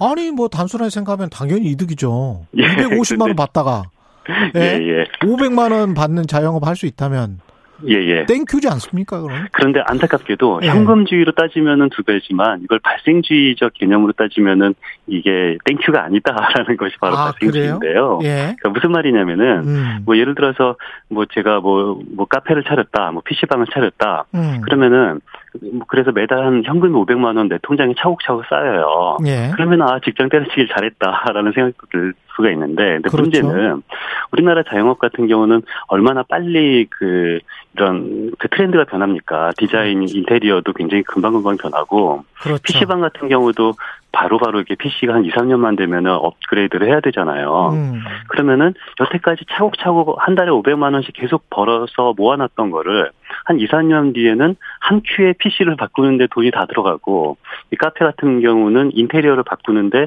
한 몇천만 원이 2, 3년 만에 한 큐에 다 돈이 들어가게 되는 거예요. 그렇죠. 그렇- 그렇죠. 예. 그렇다면은 지금은 돈이 들어가진 않지만 앞으로 음. 2, 3년 뒤에 들어갈 돈도 사실상 지금 현재 비용으로 인식을 해야 되는 거거든요. 그러네요. 이게 예. 바로 발생주의 개념이라는 겁니다. 그리고 생각을 해보니까 뭐 카페나 PC방을 차렸을 때 처음에 예. 들어가는 자본이 뭐 2억이다, 3억이다라고 하면 그렇죠? 그 자본을 어 그 자본으로 인한 이익 이익도 따로 계산을 해서 이게 500만 원 음, 안에 넣어 봐서 생각을 해봐야 되겠네. 250만 원과 500만 그래서 원. 정확 구체적으로 예. 개념 말하면 감가상각을 그렇죠. 인식을 예. 하면은 발생주의고 감가상각을 인식하지 못하면은 현금주의인데요. 그렇죠. 그래서 제가 2억 원을 들여서 카페 인테리어를 했다. 어. 그런데 인테리어가 10년, 20년 가는 게 아니에요. 한 5년 정도만 지나면 우리나라는 굉장히 빨리 변하기 때문에 그렇습니다. 인테리어를 새로 해야 됩니다. 그렇지 않으면 손님이 안 와요. 음. 그렇다면 인테리어가 계속 5년 동안에 감가상각이 된다. 그런데 우리가 감가상각이 되는 것은 현금이 실제로 나가는 돈은 아니잖아요. 예. 그런데 우리가 현금이 나가는 것은 아니지만 인테리어의 감가상각 비용을 제대로 인식을 해야지 아 내가 실 500만 원 버는 것이 아니라 인테리어 감가상각 만 원, 한 100만 원 버는 것은 따로 발생주의적 개념으로 지출로 인식을 해야겠구나라고 그렇죠. 생각하는 것이 바로 발생주의적 개념이라는 겁니다. 그래서 앞으로 벌고 뒤로 미친다 라는 표현이 맞다는 거잖아요. 이 어, 그 발생주의. 말은 정말 진실인 거고요. 예. 꼭 발생주의라는 개념을 배우지 않으신 분들도 이제 음. 생활 속에서 개념을 터득하시는 거죠. 아, 내가 앞으로는 벌지만 뒤로는 미치고 있구나라는 것을 우리는 발생주의적 개념을 배우면은 음. 이런 한 5년, 10년 자영업을 하시기 전에 미리 알 수가 있는 겁니다. 예를 들자면 어떤 예를 들어 예를 들면은요, 예. 그 처음에 감가상각을 인식하는 것도 굉장히 중요하지만 또 음. 중요한 것이 나의 투자에 대한 기회 비용을 인식하는 것도 더 중요하거든요. 이게 기회비용. 무슨 소리냐면은 예. 뭐 자영업을 하시려면은 이 월급쟁이와는 다른 게 내가 돈을 얼마를 투자를 해야 돼요. 월급쟁이는 내 몸뚱아리만 가지고 돈을 받는 거잖아요. 음. 그런데 자영업 같은 경우는 뭐 아무리 적어도 1억, 2억 정도는 투자를 해야 되잖아요. 그렇죠. 그런데 내가 1억 또는 2억을 투자한 상태에서 500만 원 버는 것과 음. 한 푼도 투자하지 않은 상태에서 그냥 내가 월급으로만 250만 원 버는 것은 많이 다르거든요. 왜냐면은 나한테 만약에 2억이 있다면은 그 2억 원을 가만히 그냥 땅에 묻고 있지는 않을 거잖아요. 그렇습니다. 분명히 그 내가 월급을 받는다 하더라도 그 2억 원을 가지고 아니면 내가 뭐 은행에만 넣어놔도. 그렇죠. 예. 어디에다가 요즘 금리도 좋은데요. 음. 금리도 굉장히 많이 올라가는데 이것을 뭐 적금을 하거나 음. 뭐 적절하면 국채만 사도 3% 이상의 그렇죠. 그런 수익을 볼 수가 있어요. 대한민국 그럼- 국채는 100% 안전자산 아니니까 그렇죠. 2억 원이면 월 한 50만 원 버는 거죠. 50만 원 정도 벌 수 있습니다. 예. 그런데 이 50만 원을 직장인 같은 경우는 투자하지 않고 월 50만 원을 항상 벌 수 있는 2억 원을 음. 이거를 자기가 자영업에 투자를 하게 되면은 그렇지. 50만 원에 대한 기회 비용을 지출하고 있다라고 우리는 생각을 해야 되는 겁니다. 그렇죠. 예. 그렇다면은 100만 원 아까 정도의 500만 원에서 사실은 50만 원을 그렇죠. 빼야 되는 거지. 맞습니다. 그래서- 100만 원의 감가상각도 빼야 되는 거고요. 예. 50만 원의 기회 비용도 빼야 되는데요. 그러면 그럼에도- 500만 원 빼기 150만 원이면 350만 원밖에 안 남네. 그렇죠. 예. 그런데 그러면 이 350이 250보다 조금 더 커 보이지만 이것도 아닙니다. 안타깝게도. 예. 그러니까 우리는 월급쟁이가 내가 실제 받는 실수령액 250만 원보다 예. 실제 발생주의적 이득은 더 크거든요. 왜냐면은 내가 월급을 받으면은 이것 떼고 저것 떼고 조금만 받잖아요. 그렇죠. 그런데 우리가 보기에는 많이 금액을 떼면은 기분은 나쁘지만 음. 사실 이게 건강보험으로 떼고 그렇지. 아니면 국민연금으로 떼고 예. 이게 아니면 고용보험으로 떼는 거는 국민연금이나 고용보험으로 떼는 것은 나중에 나한테 더 큰 이익으로 돌아오게 되는 거예요. 음. 그런데 자영업자 같은 경우는 내그 국민연금이나 고용보험을 뗄 때 월급쟁이 같은 경우는 이 회사가 내가 낼 돈의 절반을 내주잖아요. 근데 그렇죠. 자영업자 같은 경우는 그것도 없이 음. 내가 500을 벌었는데 500을 번 이후에 나중에 부가치세도 또 내야 되는 거고 건강보험료도 또 내야 되는 거고 국민연금도 또 내야 되는 건데 회사가 나에게 절반을 보태주는 것도 없는 겁니다. 음. 그렇기 때문에 우리는 이것까지 다 따져보면은 결국은 뭐 자영업자가 500만 원 버는 거나 이 월급 이 근로소득자가 실수령액 한 250만 원 버는 두 배를 번다 하더라도 음. 결과적으로 나에게 이익은 뭐 차라리 월급쟁이가 더 난 거고요. 그리고 더 중요한 것은 일단 근로시간이 근로소득자보다 자영업자가 월등히 더 높습니다. 게다가 갑자기 경쟁업체가 더 좋은 게 생겼어. 옆에. 그렇죠. 리스크 비용. 예. 그 리스크 비용도 우리는 사실 인식을 그렇죠. 해야 되는 거거든요. 월급쟁이는 리스크 비용이 자영업자보다 훨씬 없기 때문에. 그렇죠. 그래서 자영업자가 뭐 한 굉장히 지금 당장 내가 현금에 통장에 꽂히는 돈이 많다 하더라도 이게 월급쟁이보다 쉽지 않는 아. 이 사실을 아무런 자영업자 살림살이까지? 알아봤습니다. 나라살림연구소 이상민 의원이었습니다.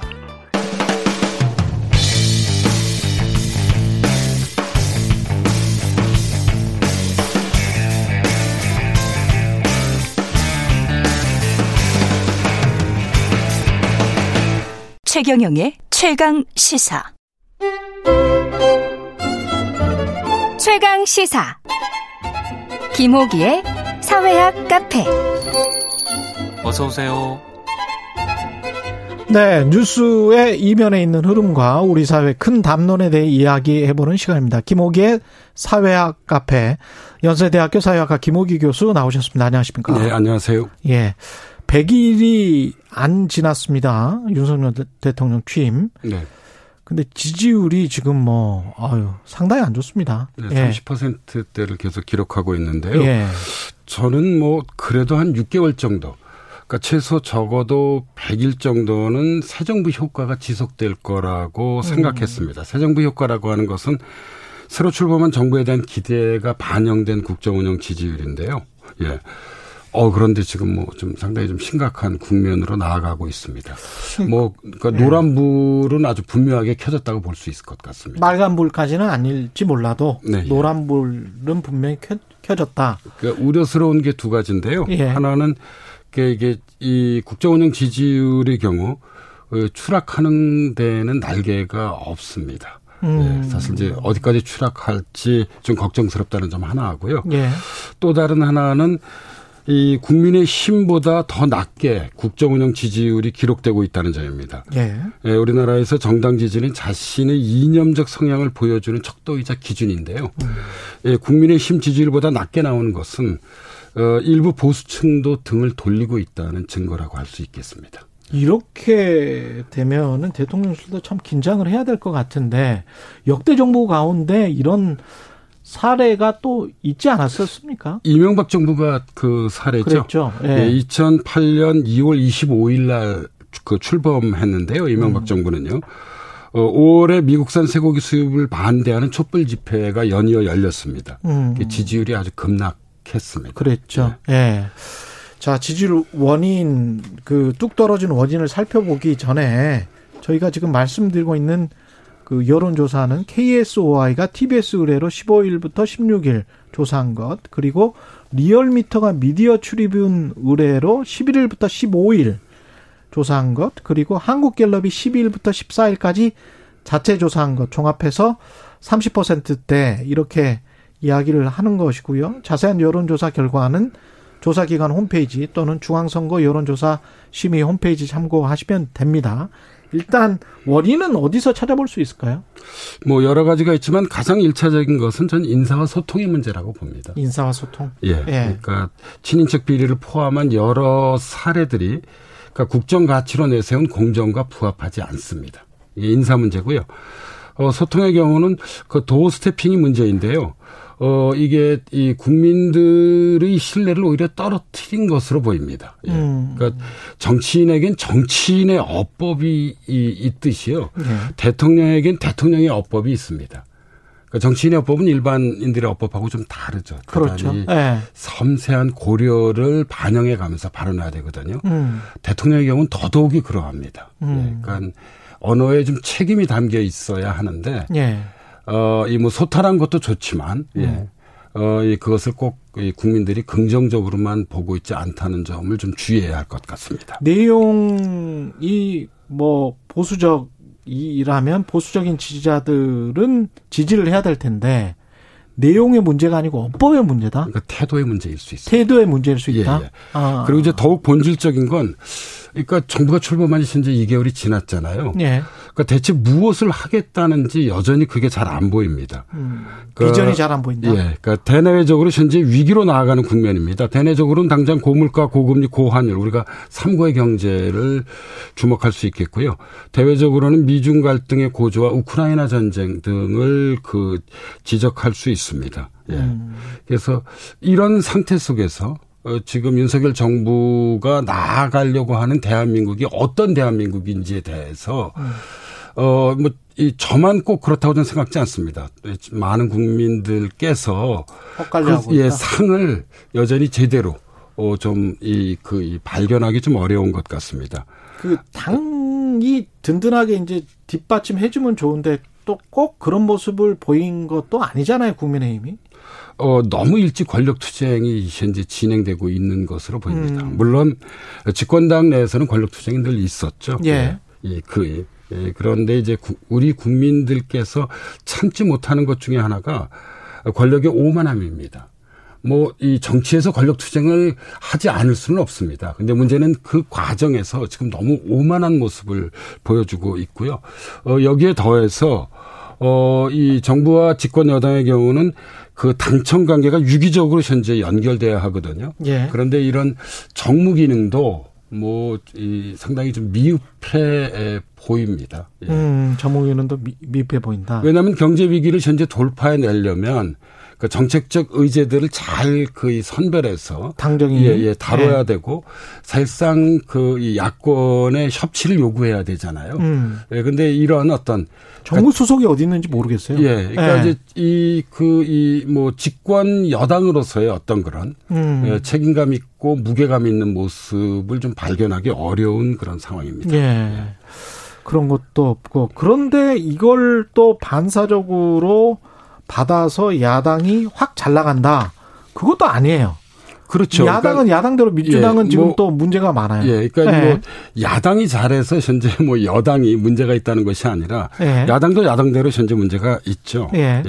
이제 지금 더더욱이 8월 말까지 야당의. 경우는 이제 당대표 경선이 그렇죠. 치러지게 되는데요. 예. 사실 이번 당대표가 차기 그 총선에서 공천의 결정적 영향력을 행사할 것이기 때문에 어, 서로 물러나기 어려운 상황입니다. 음. 그러니까 이제 이재명 의원도 당 대표를 출마하는데 뭐 명분이 부족하다고 볼 수 있겠죠. 반면에 그렇다고 해서 어, 97 세대들도 기성 리더십을 대신할 정도로 당 안팎의 지지와 기반이 확고하다고 보기는 어렵습니다. 예. 그렇죠. 그래서 예, 당대표 선거가 본격화되면 예, 국민들의 시선이 어떻게 바뀔지도 지켜봐야만 합니다. 그러니까 지방 선거가 어, 이 끝난 이후에 그 이전에 이제 민주당의 문제, 대표적인 문제가 하나가 이제 너무 검찰 개혁에 올인했고요. 음. 또 다른 하나가 이제 그 팬덤 정치가 좀 과잉화된 부분이 음. 있는데 어 이거 이두 현상이 이제 국민들의 시선에 좀좀 사라져 있는 상태입니다. 음. 예, 지방선거 이후에. 그렇죠. 예, 그런데 어, 이 당대표 선거 과정에서 어, 다시 불거질 수도 있습니다. 예. 그래서 제가 보기에 이제 이런 와중에 아. 그래도 이제 우상호 비대위원장이 음. 뭐 나름대로 좀 이게 여러 가지 문제들에 그이 무난하게 대응하는 그런 리더십을 보여주고 있는데요. 음. 아마 이 뭐 8월 달에는 당대표 선거를 둘러싸고 이제 이 민주당 내에도 뭐 이런저런 어떤 그런 긴장과 갈등이 발생할 그런 여지가 높다고 볼 수 있겠습니다. 그 이런 어찌 됐든 간에 야당의 지지율도 뭐확 반등하지는 못하지만 국정 지지율이 부정평가가 이렇게 많으면 국정 동력은 약화될 수밖에 없지 않습니까? 어떤 정책이라 하더라도 국정운영 지지율이 최, 최소 30% 이상이 돼야 탄력을 받습니다. 30% 이상은 네, 돼야 된다. 30% 아래로 내려가면 음. 탄력을 받기 어려운데요. 예. 에, 무엇보다도 정책 추진이 주체들이 움츠려들 수밖에 없는 상황이에요. 주체라는 공무원. 예, 뭐, 예. 예, 뭐 관료, 예, 예. 예, 등등이죠. 예. 왜냐하면 새로운 정책적 의제나 어떤 그런 이 프로그램을 내놓았는데 그래도 이제 뭐 어, 여론이나 언론 등을 포함해서 이게 좀 그렇죠. 긍정적 평가를 받아야 되는데 그렇- 비판들이 이해는 쏟아지게 되면 음. 아무래도 움츠려들게 되죠. 음. 어, 그러니까 21세기 정책 추진이 20세기하고 좀 사뭇 다릅니다. 저는 두 가지 조건이 중요하다고 보는데요. 하나는 대단히 정책이 세밀해야만 합니다. 음. 그러니까 과거식의 어떤 그런 이, 이 정책 이 정답은 아니잖아요. 예. 여러 가지 정책 중에 하나를 우리가 선택하는 것입니다. 그래서 대단히 세밀해야 한다는 점이고요. 바로 두 번째 그렇기 때문에 일정한 여론의 지지가 요구됩니다. 예. 음. 뭐 여론을 거역하고 뭐 정책을 추진한다. 예. 이것은 사실상 20세기적 방식이죠. 아. 21세기의 정치는 훨씬 더 저는 뭐 복합적인 현상이라고 생각하는 편입니다. 예. 그렇군요.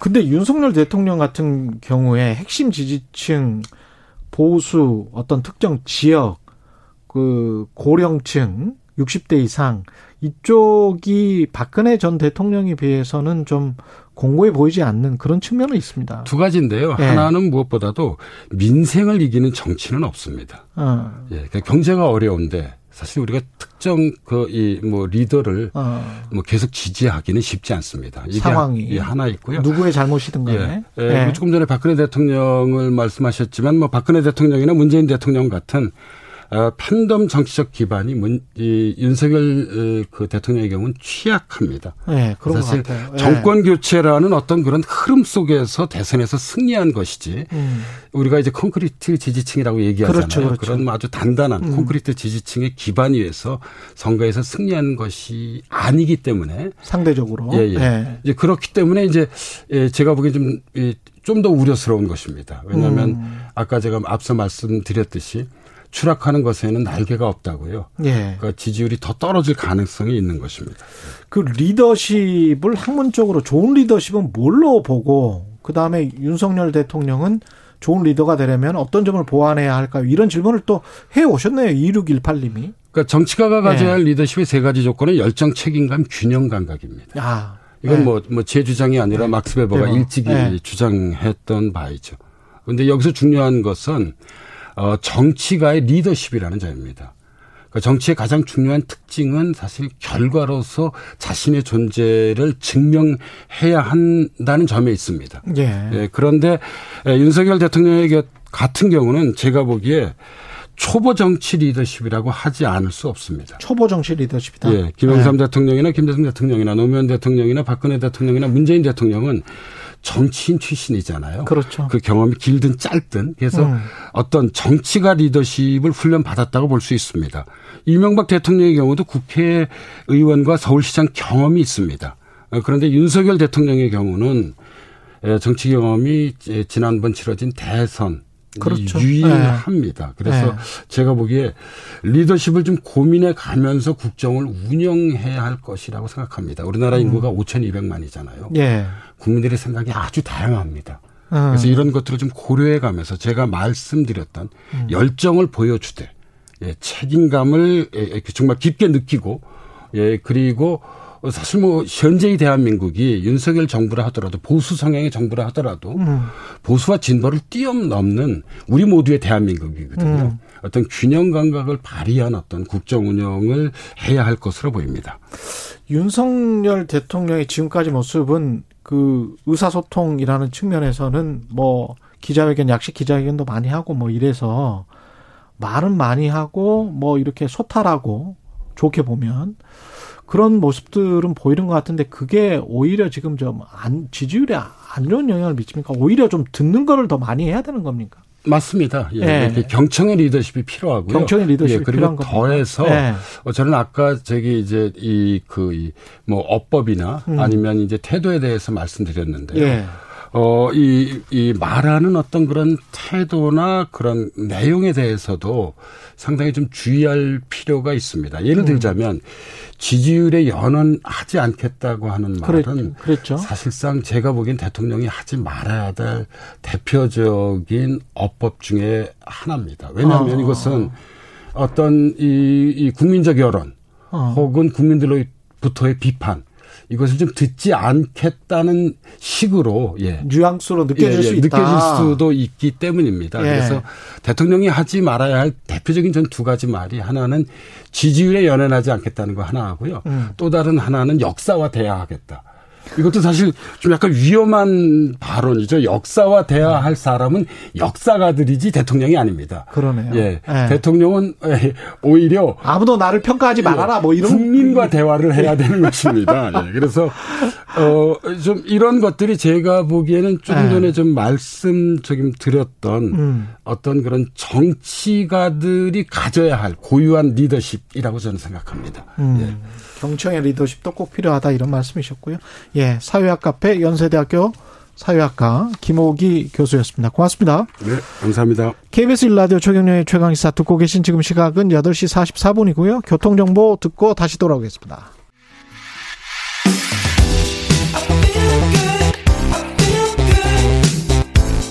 세상에 이익이 되는 방송 최경영의 최강 시사 네, 또다시 개물림 사고가 일어났습니다. 울산에서 대형견이 8살 어린아이에게 달려들어서 목을 막 뚫어, 물어 뜯은 건데요. 이번 사고로 다시 한번 사고견 안락사와 보호자 책임에 대한 사회적 논의가 이루어지고 있습니다. 한국일 대경대학교 동물사육복지과 교수 연결돼 있습니다. 안녕하세요, 교수님. 네, 안녕하십니까. 예. 지난 월요일 사고 당시 CCTV 화면은 방송이 많이 돼서 교수님도 보셨죠? 예, 예, 봤습니다. 예. 울산시 울주군의 한 아파트 단지 안에서 그 까만색 진도 이렇게 믹스견인데 이렇게 한 8살 A군한테 예. 막 쫓아가면서 이렇게 어, 목 부위를 이렇게 심각하게 무는 모습을 봤는데 꽤 긴 시간을 물고 있어가지고 아이가 넘어져서 예, 거의 예, 맞아요. 뭐 정신이를 잃은 상태에서도 물, 물고 있었던 것 같더라고요. 네, 맞아요. 너무 이렇게 좀만 더 끔찍- 늦어졌으면 아마 끔찍- 이렇게 생명에도 예, 그렇죠. 문제가 생길 정도의 큰 예, 예, 예, 부상이었던 것 같습니다. 이게 크, 참 안타까운데 네. 이 일단 검찰은 경찰의 수사 내용만으로는 사고견의 위험성을 인정하기 힘들다. 그래서 어 안락사를 할지 말지 이 개를 어 조금 이제 다른 조사를 해봐야 된다라는 판단인 것 같은데 어떻게 보십니까? 어, 그, 이제 제가 보았을 때는, 음. 어, 견이 이렇게 공격적으로 이렇게 그, 그 아동을 이렇게 아, 그렇죠. 쫓아가서 이렇게 예. 사냥하듯이 물고 또 계속 이렇게 어떤 이렇게 생명을 끊을 목적으로 계속 물고 있었던 상황이 돼서 그렇죠. 그런 경우들은 강아지가 이렇게 위협을 느껴서 그냥 무는 행동도 아니고 음. 예, 어떤 사냥이나 공격성으로 무는 거라서 예. 낙사를 해야 되지 않을까 생각을 하고 있습니다. 어, 그러니까 개를 해칠 목적으로 사, 그 해친다고 느껴서 사람이 공격을 하면은 개가 이제 같이 방어용으로 공격을 하는 거하고는 좀 다르다. 그렇죠. 보통 일반적으로 네. 강아지 견이 이렇게 풀려서 어 동네 돌아다닌다고 해서 사람을 공격하지는 않거든요. 예. 대부분이 사람을 무서워하고 피하는 경우가 많은데 음. 어린아이라고 해서 이렇게 가서 무는 경우들이 뭐 극히 드물죠. 근데 그렇죠. 어, 이번 건 같은 경우는 예, 어린아이를 이렇게 계속 쫓아가서 공격하듯이 물고 또 급소인 목 부분을 굉장히 위험한 부분인데 예. 물고 그것도 굉장히 장시간 물고 이렇게 있는 음. 상황을 이렇게 영상을 통해서 봤는데 음. 어, 이 경우의 경우는 견이 굉장히 공격성을 가지고 예, 물지 음. 않았을까 이렇게 추정을 하고 있습니다. 견주는 그걸 어, 그 목줄이 풀린 상태에서 그렇게 나갔는데 견주의 책임도 크지 않습니까? 그렇죠. 이렇게 그 실제 뭐 견을 관리를 해야 되는 게 이제 견주 책임이잖아요. 그렇죠. 예, 근데 견이 평상시에도 아마 이렇게 묶여 있으면서도 낯선 사람이나 이런 거에 대해서 굉장히 공격성이 있었을 거라고요. 예. 그랬으면은 이렇게 목줄에 그냥 단순하게 매서 관리하는 것뿐만 아니라 음. 목줄이 풀렸어도 어 울타리나 이런 게 돼서 어 밖으로 나가지 않도록 관리할 책임이 충분히 있었던 것 같은데 그런 부분들이 미흡했던 것 같습니다. 견주는 그러면 이런 경우에는 어떤 책임을 지게 되나요? 미령사 형사적인 책임도 집니까? 그렇죠. 아무래도 이렇게 어 이렇게 인명사고가 이렇게 크게 난 상황이 되다 보니까 예. 어 일단 형사 책임도 당연히 따를 거고요. 예. 그다음에 어 민사적으로도 이렇게 당연하고 그거는 예, 예. 트라우마가 당연히 많이 생겼을 거고 심하게 음. 그런 상황이 됐으니까 예. 어 그런 부분들이 당연히 이렇게 민 형사적인 부분하고 민사적인 부분이 같이 예, 책임을 따를 거라고 생각이 듭니다. 이런 대형 견은 어떻게 관리를 해야 돼요? 견주가 어떻게 교육을 시키고 어떻게 관리를 해야 됩니까? 아 저희 특히 아파트 같은 경우에 대형견이 있는 경우들이 꽤 있더라고요. 예 맞습니다. 아파트에도. 대형견이라고 해서 전부 다 이협적이진 않거든요. 예. 예, 교육을 잘 받고 음. 어, 보호자가 컨트롤 잘 할 수 있고 사람들하고 이렇게 다 사회성도 많이 키워주고 하면은 강아지들이 원래 견들이 사람을 잘 따르고 친화적인 동물이잖아요. 예. 그런데 이제 뭐 몇몇 농가나 이런 가구에서 옛날식으로 어 견을 그냥 이렇게 묶어서 음. 가두어서 이렇게 키우다 보니까 스트레스 지수가 굉장히 높아져서 예. 공격성이 많이 키워지고 이런 견들을 특별한 교육을 시키지 않고 계속 그 상태로 방치가 되다 보니까 어, 공격성이 더 커지는 것 같아요. 그래서 이렇게 특히 이렇게 줄에 매어서 키우는 부분들은 줄은 언젠가 이렇게 계속 그 견이 흥분해 가지고 막 경계를 하면서 터질 수 있잖아요. 그래서 그렇죠. 예. 반복적으로 이렇게 이번 건처럼 이렇게 음. 또 탈출을 해서 물림 사고가 당연히 발생할 수 있는 부분들이 있는데 음. 견주분들이 어 이렇게 단순하게 이렇게 견을 이렇게 사사슬에 묶어서 키우는 것보다뿐만 아니라 음. 어 교육을 좀 시키고 아니면은 안전하게 좀 우리 안에서 케어하는 방법들 이런 부분들 고민을 해야 되지 않을까 생각됩니다. 아니면은 뭐 데리고 나갈 때는 목줄을 꼭 해서 데리고 본인이 견주니까 그렇게 해야 될 것 같은데 어 이번 같은 경우는 그냥 이렇게 뭐 목줄이 끊어진 거예요? 어 그런 것 같아요. 이번 건은 이렇게 집에 이렇게 견 견줄에 묶여 있는 견이 예. 어 이렇게 목줄을 이렇게 뭐 이렇게 끊고 이렇게 끈 이렇게 뭐 입으로 끊어지는 않았을 거고 막 네. 움직이고 치다 보니까 그렇게 오래 치다 과정에서 보니까 예. 그런 그 개골이나 이런 게 느슨해져 음. 가지고 이제 풀렸던 것 같은데요. 예. 어, 묶어서 키우는 견들은 그럴 가능성이 굉장히 많이 있습니다. 음. 그래서 어, 그런 부분에 관리를 잘해야 되는데 그냥 무 줄에 묶여 있으니까 이렇게 안심하고 그 계속 그렇게 또 방치를 하다 보면은 언젠가 또 그렇게 풀릴 수가 있으니까 예. 그렇게 묶어서 키우는 것보다 대형견들은 어 아예 이렇게 좀 튼튼한 이렇게 충분히 강아지가 좀 그 운동할 수 있는 공간에 이렇게 견사를 이렇게 음. 빵뺑 둘러 있고 이게 비나 눈이나 이렇게 더위를 피할 수 있는 그런 견사를 만들어서 견사 안에서 케어를 하고 그리고 뭐 이렇게 집에 그 울타리랑 대문 같은 게 있어가지고 어, 그게 나오더라도 그게 이렇게 이차적으로 또 방어가 될 수 있도록 이렇게 해서 풀림 사고가 발생을 해서 사람들이 물지 않도록 그런 관리는 예, 보호자분들이 잘 하셔야 되겠죠. 만약에 이제 그런 그 책임 없는 견주가 그 있을 때 그래서 네. 목줄이 풀린 대형견이 나를 달 나한테 달려든다. 네네. 그러면 어떻게 대처를 해야 됩니까? 그렇게 하면? 어, 그 정말 큰 견이 이렇게, 어, 공격해서 오면은, 이렇게 네. 이런 경험이 없, 없으신 분들은 놀래가지고, 이렇게 일단 피하려고 도망가려고 하는 수상, 그런 본능이 있잖아요. 그렇죠. 당연히. 그럴 수밖에 없죠.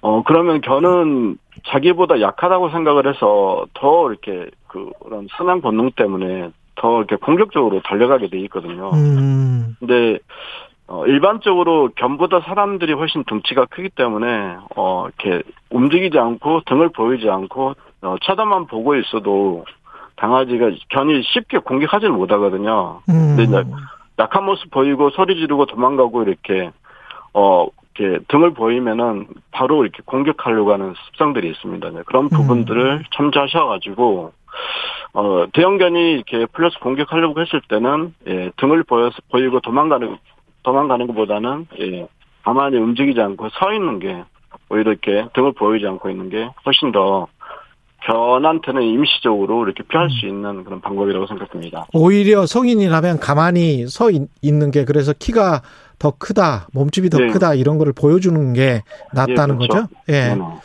그리고 이 개 같은 경우에 안락사 항상 이제 찬반 논쟁이 있지 않습니까? 그리고 동물이라는 게 동물 보호법도 있- 있지만 이 현행법에서 동물을 또 물건으로 규정하고 있는 것도 있는 것 같고요.